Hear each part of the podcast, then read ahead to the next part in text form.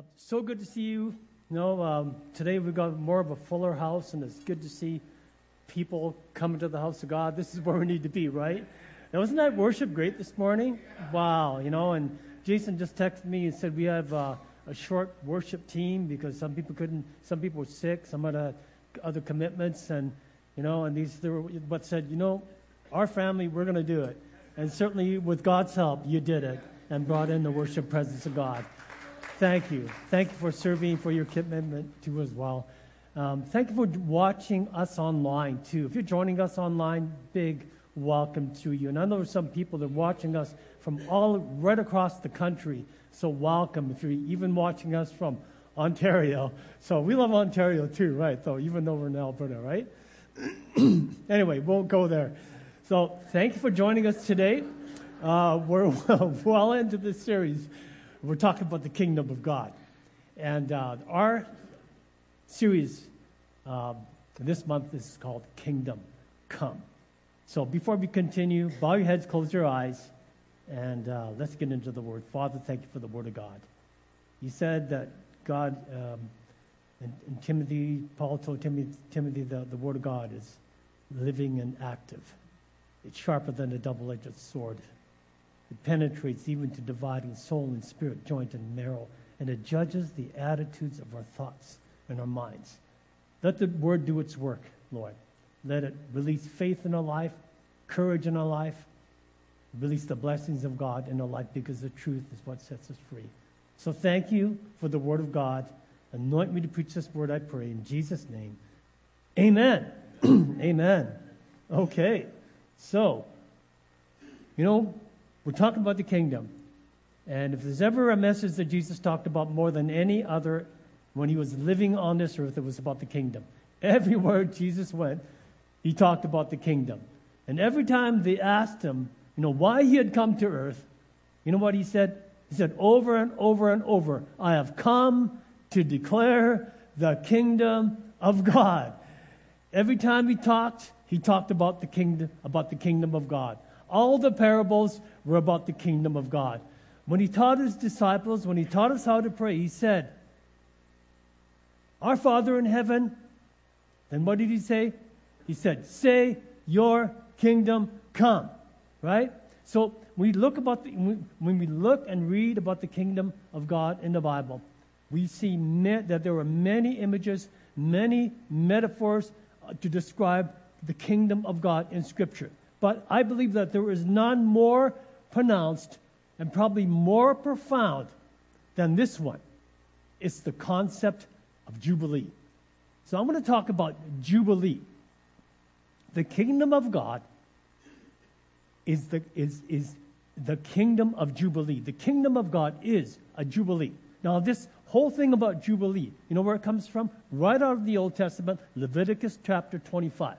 Now, we know God gave Moses the Ten Commandments on Mount Sinai. Some some kids said it was Mount Sinai. No, it's Mount Sinai. He's, you know, Moses got a headache up there. No. So anyway, one of the greatest commandments that God gave was to keep the Sabbath day holy, right? And that's the third commandment of the Ten Commandments.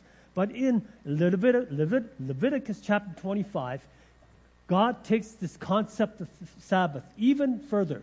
And he tells Moses to tell the people in, the, in, in that chapter to observe that not just the seventh day, the Sabbath, to keep it holy as day of rest, but they're also to observe the seventh year. The seventh year of their lives is the Sabbath year. Now, if you were a farmer, what you would do is you would take your land and you would parcel it off into seven sections. Then And every year, one of those parcels were design- designated holy to do nothing with it. No planting, no seed. Let it rest to restore back its natural health and potential. No, it's the concept of environmental responsibility. God calls us to take care of the earth, to give the earth a chance to come back to its potential fullness. But, you know, there's a third thing that, that comes out of here in Leviticus chapter twenty-five, and it's this. There's this fiftieth year. It's called the year of Jubilee. Sabbath is not just a day. The Sabbath is also, the concept of Sabbath includes a seventh day, a seventh year, and a fiftieth year. Now, in the fiftieth year, the fiftieth year is called the year of Jubilee. What does Jubilee mean? It means Yahoo! Mountain Dew, no, Yahoo! Right? Wow, celebration, joy, festivity, pleasure. So in this fiftieth year, these three things are supposed to happen, as, as written in Le- Leviticus chapter twenty-five. Number one, on your PowerPoint, all debts are canceled. Wow, that makes me- would make many of us smile today. All your debts are canceled. Not even a mortgage debt. Everything is, is, is canceled out. All debts are canceled. Number two, all prisoners are set free. All prisoners.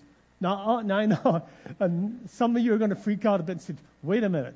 Yeah, that debt thing, yeah, that's probably a good thing, but uh, all prisoners being set free, I'm not so sure about that. I mean, all the murderers, the rapists, the terrorists, you know, are all, they're, they're, they're, they're going to be everywhere, you know. I want to tell you, don't get nervous, because if you read the New Testament, you'll find out the only thing that you, they put you in jail for in those days was debt, was debt. Everything else, you know what they did? They killed you. They killed you, that's right. So, you're in biblical times, right? In biblical times, if you talk back, if you even talk back to your parents and you swore at your parents, you know what they'd do to you? They would have you stoned, right? In those days, getting stoned, you know what that meant? Yeah, yeah. It's not what, you know, getting stoned means meant to today, right? Getting stoned then meant you had rocks thrown at you and you lost your life. Amen? So, three things. All debts are canceled. All prisoners are set free. Number three, all land. All the land is given back to those who originally possessed it. It is a redistribution of land and possessions right back to the rightful owner. Wow, wow, wow. And all this, all this was good news for the poor. Good news for the poor. The Jubilee was literally a new start for people, for those who had lost out in life's, in life's race, and it was a chance, a chance for a brand new beginning, a new start, a new point of hope. And the, and the Lord said to Moses, tell them, the fiftieth year is your year of Jubilee, is your Jubilee year. In Levit- Leviticus chapter twenty-five, verse eight, count off seven Sabbaths of years. Seven times seven years. Seven Sabbaths of seven years adds up to forty-nine years. Then sound loud blasts on the ram's horn on the tenth day of the seventh month, the Day of Atonement. Sound the ram's horn all over the land. Sanctify the fiftieth year. Make it a holy year. Proclaim freedom over all the land to everyone who lives in it, rich, poor, in between. A jubilee for you. Each person will go back to his family's property and reunite with his extended family. In the fiftieth, the fiftieth year is your jubilee year. Don't sow, don't reap what volunteers itself in the fields, don't harvest the unattended flocks, because it is. It's the Jubilee and a holy year for you. Wow. You know, the whole tenor of this passage, it just breathes the setting of it, that that uh, of everything that was wrong suddenly gets turned around and gets set right. Right? This is the year of Jubilee. This is the year of the Lord's favor. Then in Isaiah sixty-one, it says, and Isaiah sees that when Messiah, when the Messiah comes, the Messiah is the one who will declare the Jubilee. And you will know him as Messiah. You will know he is Messiah by the virtue of the fact that he declares the Jubilee. So Isaiah said, when Messiah comes, he's going to declare to the people these words. Isaiah sixty-one, verse six, the Spirit of the Lord is upon me. He has called me to bring good news to the poor, sight to the blind, deliverance to the captives, deliverance to the oppressed. He has called me to, uh, called upon me to declare the acceptable year of our Lord. This is the year of Jubilee. Now let's move. Fast forward in time to the fourth chapter of Luke. seven hundred years later, seven hundred years, they're still waiting for Messiah to show up. And, you know, they're living under Roman rule. And they're still waiting for the Messiah, the leader, the Savior, the rescuer, to free them from Roman domination and to give them a whole new life, to make them into a nation again. And so for seven hundred years later, in Luke's Gospel, chapter four, Jesus has just come out of the desert, forty years, and forty days, forty nights, tempted by the enemy, by the, by the devil. He goes in, led by the Spirit. Scripture says he comes out in the power of the Spirit. And what he does, he that's, that's the launching of his ministry. He goes out, and he goes all over Galilee. He goes to every time, town, and he preaches in all the, all the synagogues. And he, news about him just spreads all over the countryside. And he, is, Jesus, he's getting to be very, very well known. And he says when he, and he preaches in, and he, you know, he's preaching, he's preaching and he's teaching. The kingdom of God has come. The kingdom of God is right near you. And he's, he's preaching these words, and, and everybody hears who hears him praises him. They love what he's saying. Well, then Jesus returns to his hometown of Nazareth, and the synagogue is full. It was probably his mom, Mary. His mom, Mary, said, you know, my son, my son is going to be speaking at the synagogue, at the central synagogue. You got to come hear him. The, the words that he's speaking to you, he, it will change your life. So, of course, the place is absolutely packed. It's full. And then Jesus is there, and he stands up, and he asks for the scriptures, the teaching. And he, and he goes, he opens the scrolls, and he goes right to that part in Isaiah, where in Isaiah sixty-one, it's got these words written. Now, just step back. Now, I want you to picture the setting. Picture the setting. Every Jew, every Jew knows these scriptures he's about to read. And every Jew knows that whoever declares and reads these scriptures is declaring Jubilee. And when he does that, when he's declaring Jubilee, he's simultaneously at the same time declaring that he is Messiah. So you could imagine the drama as Jesus reads these words. Again, Luke chapter four, verse one. The Spirit of the Lord is upon me. He has anointed me to, pre- to declare good news to the poor, sight to the blind, deliverance to the captives, deliverance to the oppressed. He has called upon me to declare the acceptable year of our Lord. Wow! When he said big shock, mega, mega shock, and everybody knows what he's done. He sits down, and the scripture says that the eyes of every single person on that synagogue were fastened, were riveted on him, because they knew what he had just done. He had declared the Jubilee, and only Messiah was supposed to do that, and they're staring at him. And in verse twenty, twenty-one, he says, this day, this scripture is fulfilled in your eyes. And it's as though he was saying, in case you didn't get it, folks, this is it. I'm it.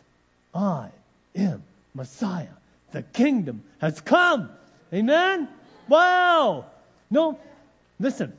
Now, when Jesus made this declaration, when he made this proclamation that the year of Jubilee had come, he was not talking about a calendar year as we know it. He was not talking about twelve months, fifty-two weeks. And he was, and, and his, this proclamation wasn't directly about this event, a Jubilee, as the Old Testament understanding of it was. What he was doing was he was doing this. He was referring to a new season, a new era of time, a new chapter in the story of God's grace, where God would provide undeserved grace, unmerited, unearned, undeserved, over-the-top favor, crazy favor, endless favor, kingdom favor, the favor of the King and his kingdom. Amen? This is Scripture. In Psalm thirty-four, most of us are familiar. You've probably heard this word. The psalmist says this, "Oh, taste and see that the Lord our God is good." I love that last song. Remember that last song we just sung? God, you are so, so good. We are living in your goodness. The psalmist said, "Oh, taste and see that the Lord our God is good." How blessed, fortunate, prosperous, favored by God is the man who takes refuge, refuge in him, in Jesus Christ. You know, this is what the psalmist is saying. You've got to see him. You've got to imagine. You've got to perceive. You've got to understand him and know him. You've got to know who he is. The whole Bible is a revelation of God.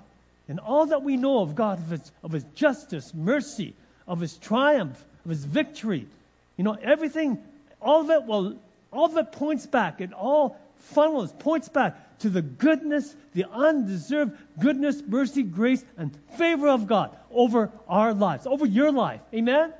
That's what the Bible is. From Genesis to Revelation, it's all about the goodness of God. All about how he loves us, so he came to rescue us. All that he did, especially through his son, Jesus Christ.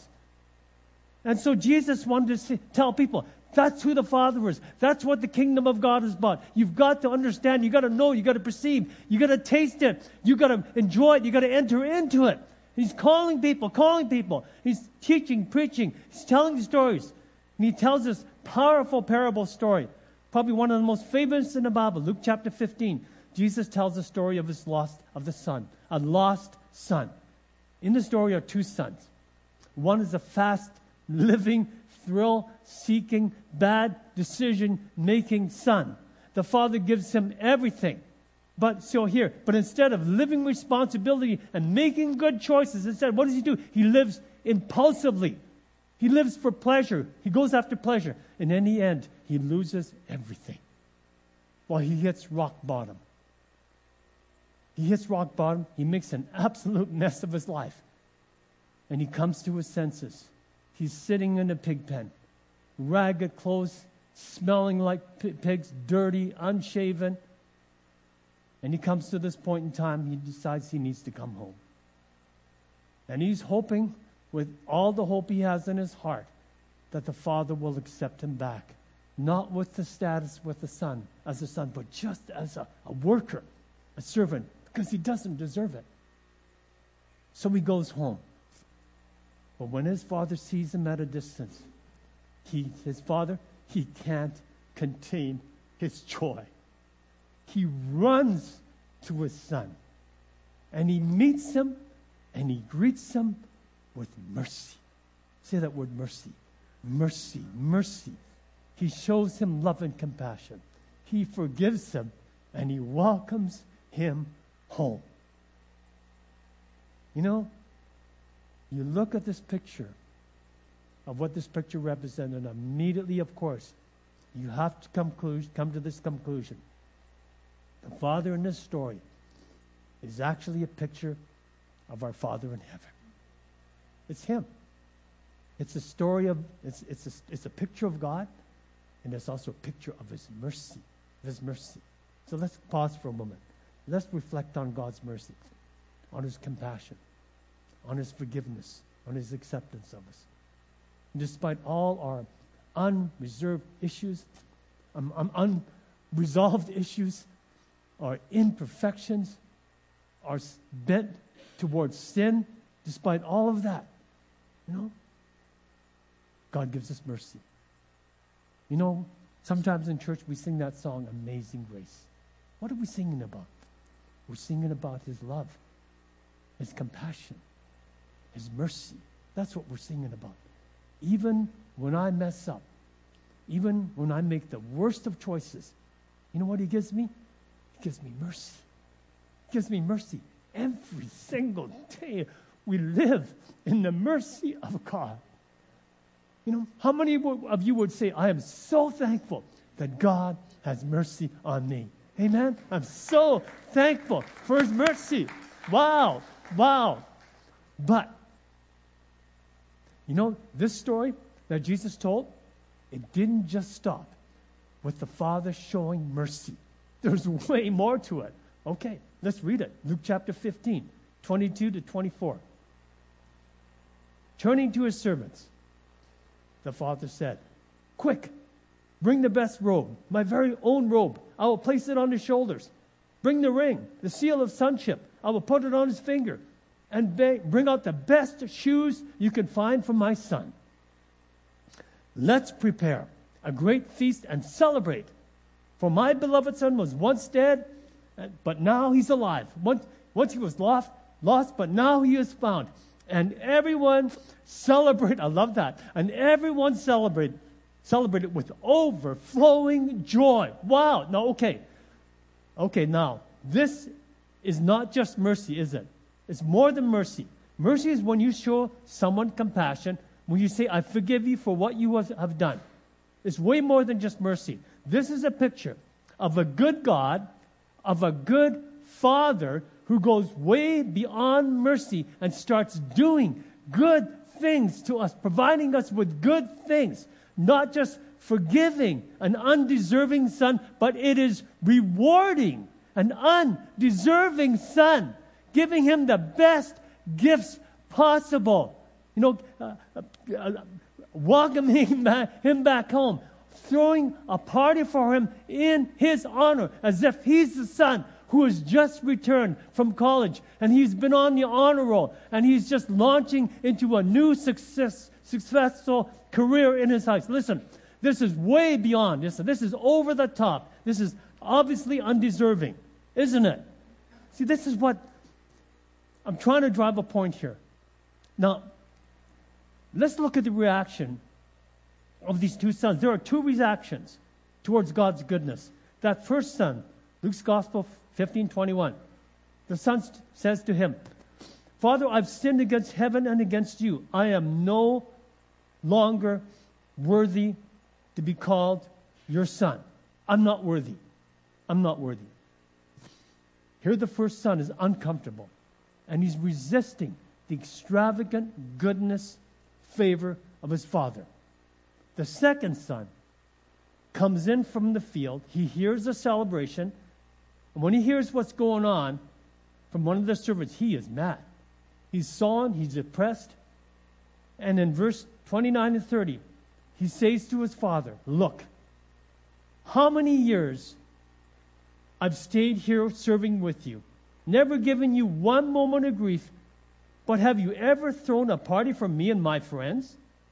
And then this son of yours who has thrown away your money, notice he says your money, on hers, shows up, and you go all out with a feast. The second son protested it. He says it's irrational that you go this far in your acts of goodness toward him. I know he's your son, but this is way over the top on your PowerPoint. Both are natural responses. Both are responses of people living today. I've seen this in people that I know. Here's the two responses. One, when it cause, comes to God's mercy, we're thankful for it. But when it comes to God's extravagant love and favor and goodness, we just don't think we deserve it. Second response of that second son is this. We, we think we have to earn it. I don't deserve it. I don't deserve to have a, you know, to have money set aside to pay for all my kids' education. I don't deserve a, a bigger, better house where, you know, we're not all living in the same room. I don't deserve to have a business that is thriving and is making so much money. We're sending money to all kinds of missionary endeavors. making a huge difference. I don't deserve it. All I deserve is mercy. Some people say, I'm just thankful for my salvation. I don't need anything else from God. You don't? Well, what about your next breath? What about the next meal? What about the things that you need for your for your family at home, in your home? What about all these other things? I want you to look at this next picture. This is a picture from Kevin Jarrell's book. It's called Good Things. And in his book, or these this diagram, he says that God has a that grace is like a garden. Grace is like a garden, and God has true two trees in this garden. We're not talking about the garden of Eden. We're talking about the garden of God's grace. There are two trees in the garden of God's grace. There's the tree of mercy, which represents God's uh, righteousness, uh, forgiveness, compassion, peace.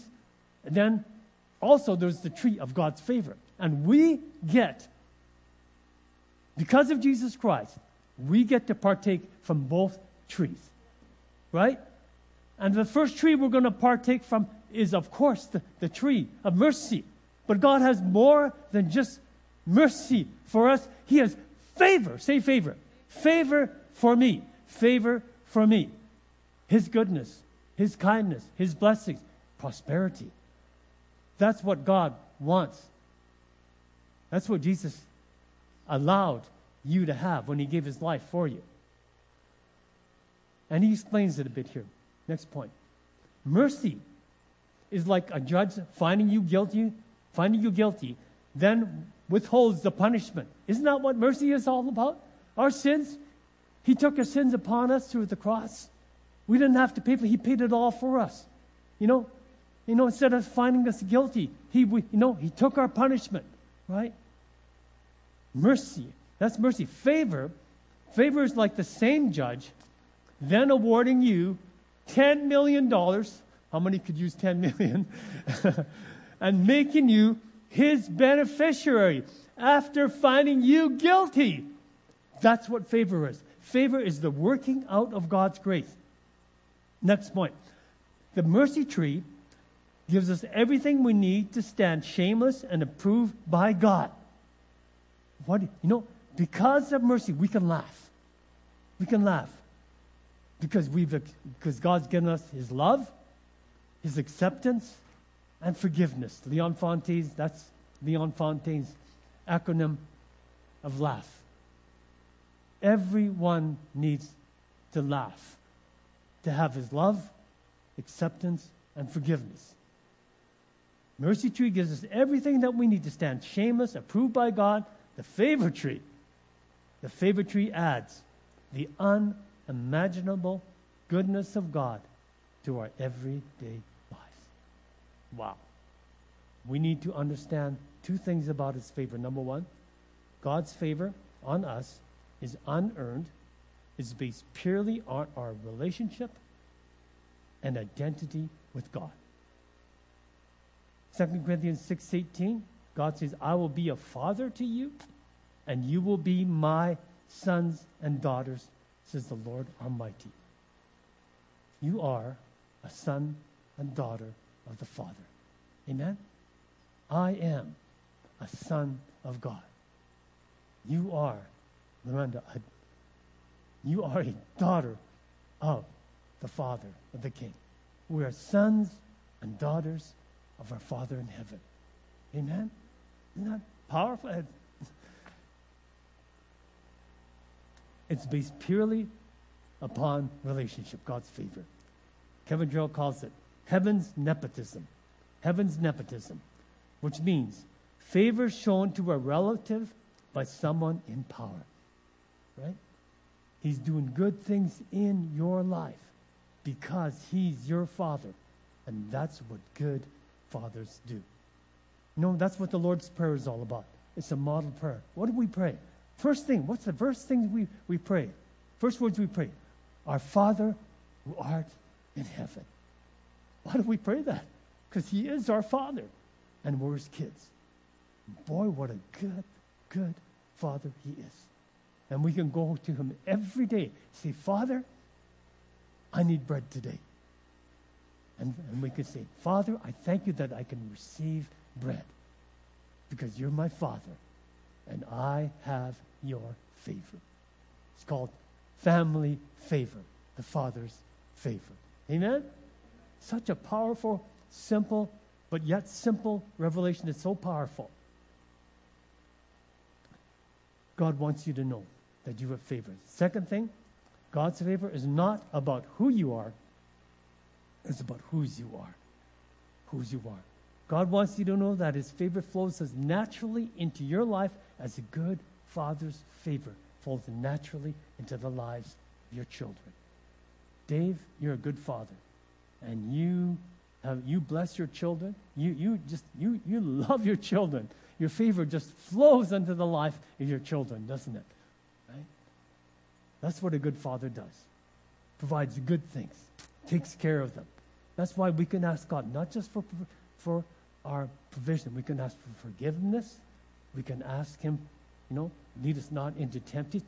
Lead us not into temptation. We can ask for his leadership, his direction, his correction in every area of life lovingly, and we can ask for his protection, deliver us from the evil one.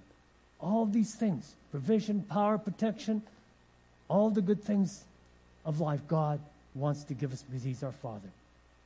And this is how God wants us to see him. Matthew chapter seven, verse eleven. If you then, though you are evil, know how to give good gifts to your children, how much more will your Father who is in heaven give good gifts to those who what? You got to ask him. Sometimes we don't have because we don't ask. Ask him. Every time, ask him. This is how God wants us to see him. This is how God wants us to see him.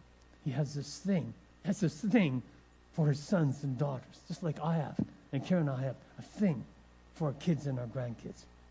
And he wants us to know him as a good, good Father who wants the very best for you and for me. And I know sometimes we have questions about God's goodness. You know, many of us maybe didn't grow up with such a great father. And I didn't grow up with a great father either. You know, and, and we've had some negative situations that we were in with our father, which causes us sometimes to doubt that God is that good. But I want to tell you, God is saying today that he wants you to know that even the very best earthly fathers are nothing compared to who he is and what he wants to do for you. Amen? Amen?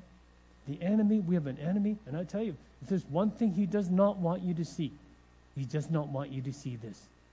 He wants you to live totally unaware of the mercy, of not just the mercy, but of the goodness and the grace and the favor of God. But through Jesus Christ, we have every reason to be optimistic, every reason to be confident, every reason to have attitudes of gratitude, to be thankful, every reason to look for God's goodness in every situation and every circumstances that we find ourselves in. Amen? God's there. Question, why would we settle for less than what God wants to give us? Why would we settle for less than what God wants to give us? Economically, financially, relationally, physically, how about maritally? No, why settle for a lousy marriage? Right? Why settle for being sick? Why settle for being addicted for the rest of your life? Why not believe God for healing? Let's believe God for healing again. Why not believe God for deliverance from a, from every addiction and from depression? Why settle for less than the best that God wants to give you? Amen? In Jesus Christ, Jubilee is alive and it's well today. It's alive and well today. Amen? Amen. Let me just check my time. Okay. Two reasons on what I believe. That that first generation of people, remember the Bible in Exodus? Genesis going to Exodus. They were delivered out of Egypt. They were in the desert. And that first generation of people just went round and around that desert for forty years. They never entered the promised land. They never inherited. You remember that story? I believe there's two reasons. And you study, and I believe it's right. Two reasons why. First one, unbelief. Second one, disobedience. Unbelief, disobedience. I want to talk about unbelief, disobedience. This, those two reasons are the very two same reasons why many Christians, why many of us don't experience the fullness and the blessings of a born-again, spirit-filled life and the favor of God.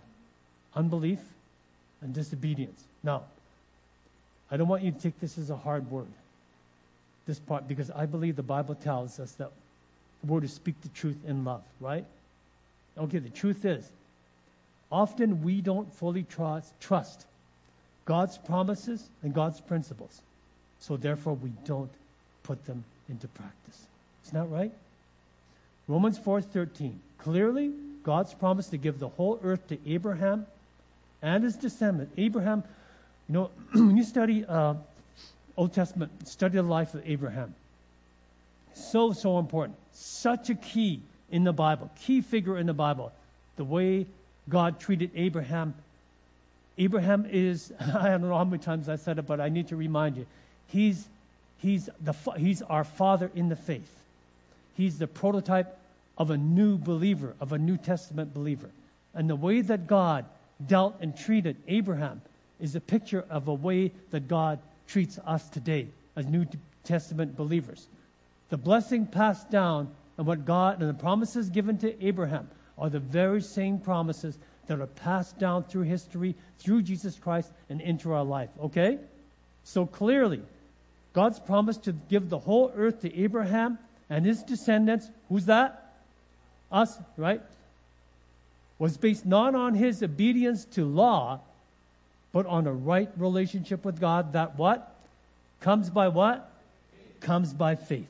You cannot have a right relationship with God without faith. Trusting Him with all your heart, not leaning on to your own understanding. Amen? And a second part to it, obedience and obeying Him. Let me illustrate. Some believers pray for financial miracles, financial breakthroughs, financial blessing, but they aren't practicing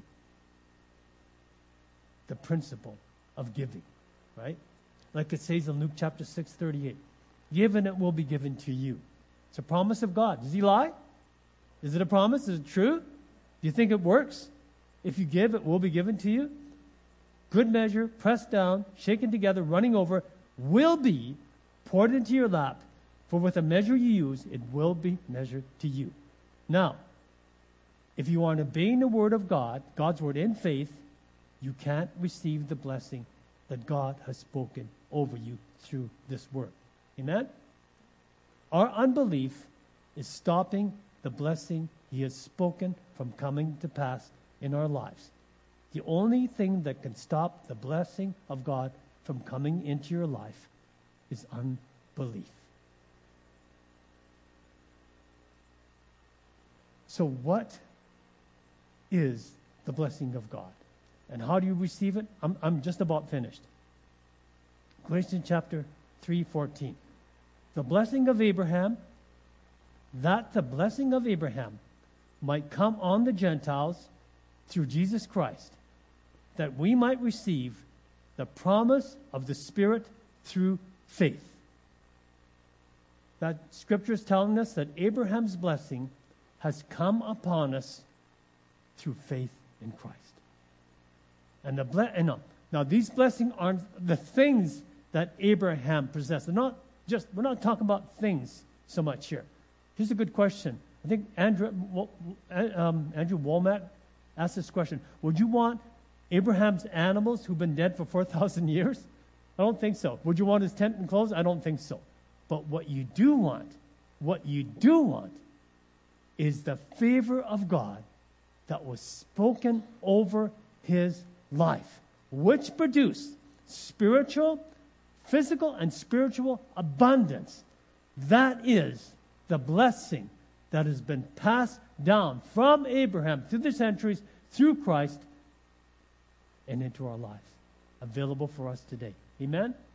And when Jesus came, when He came in Luke's Gospel chapter four, He announced it. When He came, He announced it, He pronounced it, He spoke it, He declared it, that the kingdom of God is the never-ending jubilee of God's goodness. That's what the blessing is. It's God's divine spoken favor over our lives, and that blessing, if we mix it with faith, will produce abundance in our spirit, in our soul, and in our body.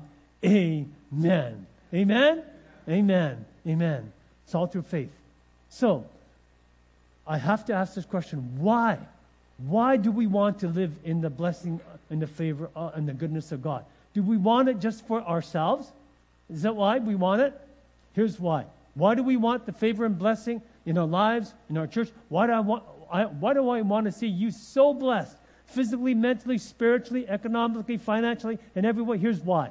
Because it fulfills our original kingdom mandate, which was first given to Abraham and Sarah in Genesis chapter twelve, verse two and three, which says, I will make you a great nation and bless you. I will make you famous. You will be a blessing. Amen? I will bless those who bless you. Those who curse you, I'll curse. And then he says this, all the families on earth will be blessed through you. Through you. Amen? How does God bless the earth? Through you. Through his church. That's the agency of God's you know, ability, is to bless through his people who are his vessels. Amen? That's why I want more. I want more.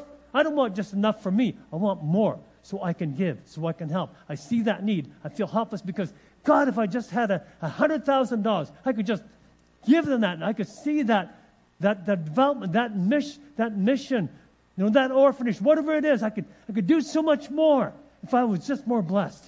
If I just, you know, anyway, I, I need to have more. It's not just about the money. It's way more than that. We don't have time to go into that. All the families on the earth will be blessed through you. There are huge needs in this world. And one thing we need to realize, that we are blessed to be a blessing to the world. We are.